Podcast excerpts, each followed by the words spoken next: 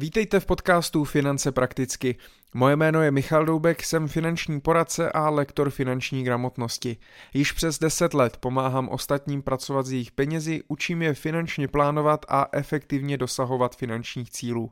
Dneska bych se chtěl bavit o tom, proč si myslím, že je dobré předat eh, nemovitosti za eh, vašeho života a nenechat to dojít až eh, do takové fáze, že v případě, že se vám něco stane, tak ty nemovitosti jednoduše půjdou do nějakého dědického řízení a mm, děj se vůle boží. Samozřejmě spoustu lidí to tak má a spoustu lidí, i když otevřu toto téma, tak se se mnou baví o tom, že mě už to vlastně může být jedno, když já tu nebudu. Ale je to hrozná škoda, pokud se bavíme nejenom o nemovitosti, ve které bydlíte, ale i o nějakých investičních nemovitostech, které jste nakoupili za vašeho života a tím pádem jste začali tvořit nějaký majetek, který chcete předat eh, i dalším generacím, nebo má přinášet ovoce i dalším generacím, tak je škoda, aby to celé vaše snažení a investice přišly v níveč. Proto pokud máte v rodině nějaké nemovitosti a ať už jste na té straně, eh, kdy jste starší a máte nemovitosti a přemýšlíte, co s nimi bude, až vy nebudete, eh, nebo jste ve fázi dětí a víte, že rodiče mají nějaké nemovitosti a vy vůbec nevíte, eh, co s nimi mají v plánu a jak to bude vypadat. Obou dvou stranám doporučuji první pravidlo a to je komunikace. Já už jsem to říkal v jedné epizodě o rodinných nebo převzetí rodinné firmě, byla to myslím třetí epizoda, kdy jsme se právě bavili o tom, že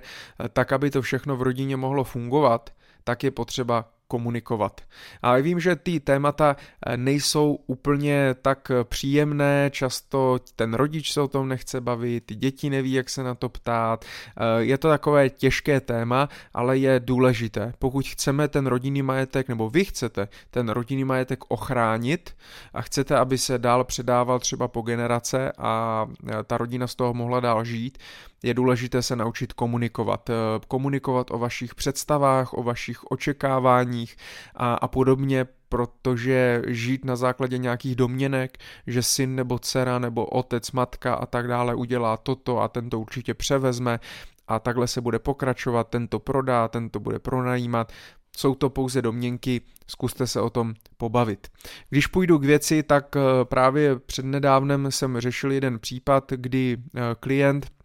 manželský pár, tak měli pár eh, investičních nemovitostí, už teda byli ve starším věku a bavili jsme se o tom, eh, že ty nemovitosti by možná bylo dobré eh, dát dětem za života. Všechny ty nemovitosti pronajímali a měli z toho sice nějaký příjem, ale ten již nepotřebovali. Byli schopni vyžít z jiných příjmů, které měli, a e, tak jsem jim řekl, pokud to nepotřebujete a chcete postupně začít odkazovat e, svoje dědictví svým dětem a naučit je s tím třeba pracovat, myslím si, že nemovitosti jsou takovým dobrým, e, dobrým základem. Nejenom proto, že ty děti to nějak naučí, ale samozřejmě i z finančních důvodů, protože pokud děti podědí nemovitosti, tak samozřejmě jsou s tím nějaké spojené náklady eh, u notáře, které zaplatí v tom dědickém, v dědickém řízení. Pokud tu nemovitost následně budou chtít třeba prodat a tak dále, tak jsou s tím spojené eh, další peníze a eh, to je škoda. A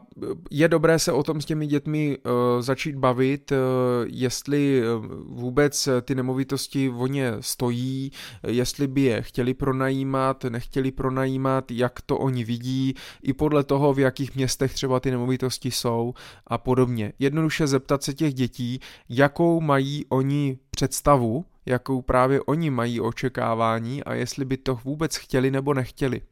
Protože máme dvě varianty. První varianta, že ty děti to vůbec nebudou chtít.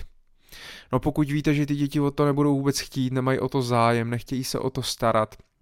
eh, tak pak možná bych popřemýšlel o tom vůbec třeba tu nemovitost opravdu prodat a následně jim třeba rozdělit eh, cash, eh,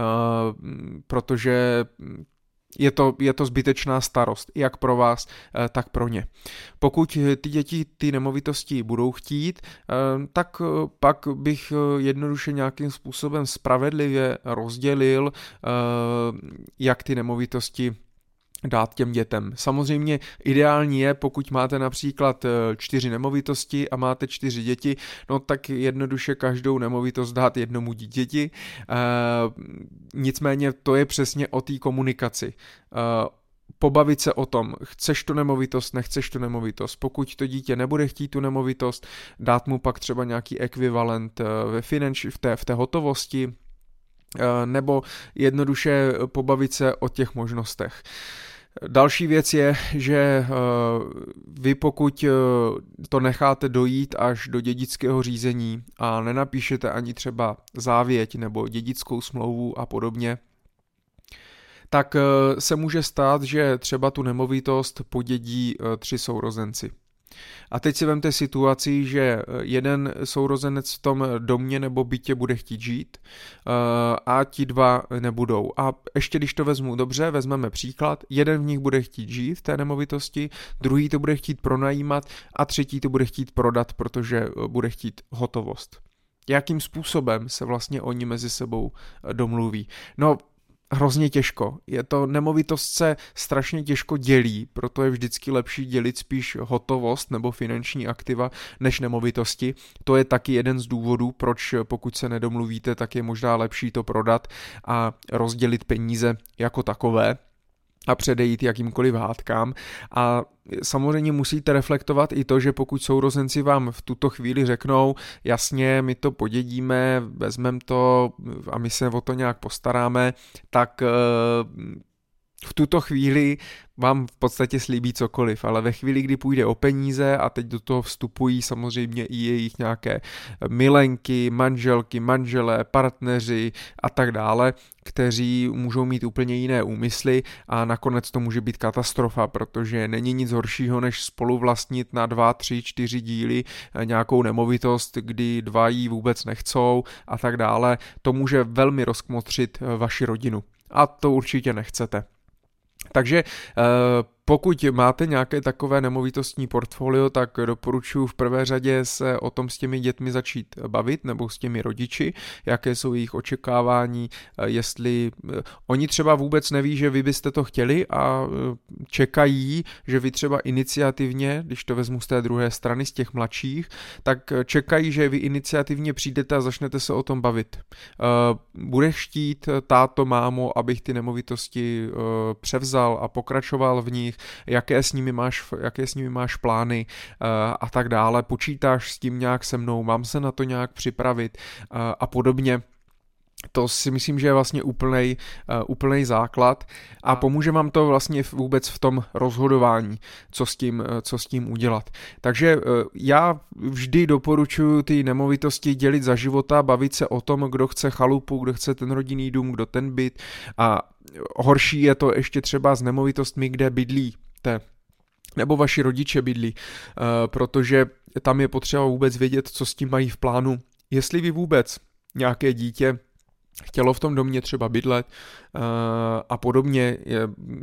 Takže může syn bydlet na druhé straně republiky, dcera se ale o vás třeba bude starat, uh, když vy budete staří a nemocní, takže a pak by třeba v tom domě nebo bytě chtěla bydlet a podobně. A když to vlastně tady tak eh, z patra vykládám, tak opravdu si uvědomuji, jak je hrozně důležitá komunikace a budu muset i já si asi promluvit více do hloubky se svými, se svými rodiči, aby jsme si ujasnili e, opravdu ty, ty očekávání a ty potřeby, protože mohou do toho vlézt nějací nevlastní sourozenci, z prvního, z druhého, z třetího manželství a tak dále. Je tam jednoduše spoustu úskalí, které do toho může, může vlíst a může nám to překazit. A já se často potkávám s klienty, kdy opravdu potom eh, dvě dcery tak eh, podědili prostě jednu čtvrtinu nějaké zahrady, nějaké louky, nějaké nemovitosti. Teď jsem se potkal s jednou klientkou, která v podstatě eh, ona dostala myslím nějaký byt, druhá dcera dostala tuším dům, ale zahradu k tomu si nějak rozdělili nebo dostali na půlku nebo na třetinu. Teď ta jedna nemá na vyplacení té třetí, ta třetí to nechce, nemá s tím vlastně nic děl, co, co dělá, teď ona má sama vlastní děti, takže pokud jí by se něco stalo, tak to padne potom dalším třem dětem jako dědicové, takže bude pět vlastníků eh, té zahrady a tak dále to, to, to jsou prostě takové jako komplikace, eh, které prostě můžou být problém do budoucna. A jednoduše je potřeba to mít v nějakém finančním plánu, bavit se o tom,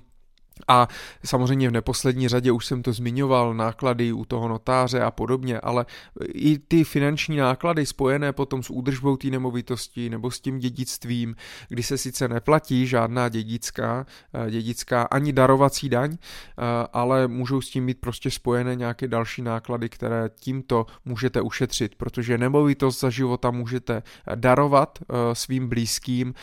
bezúplatně,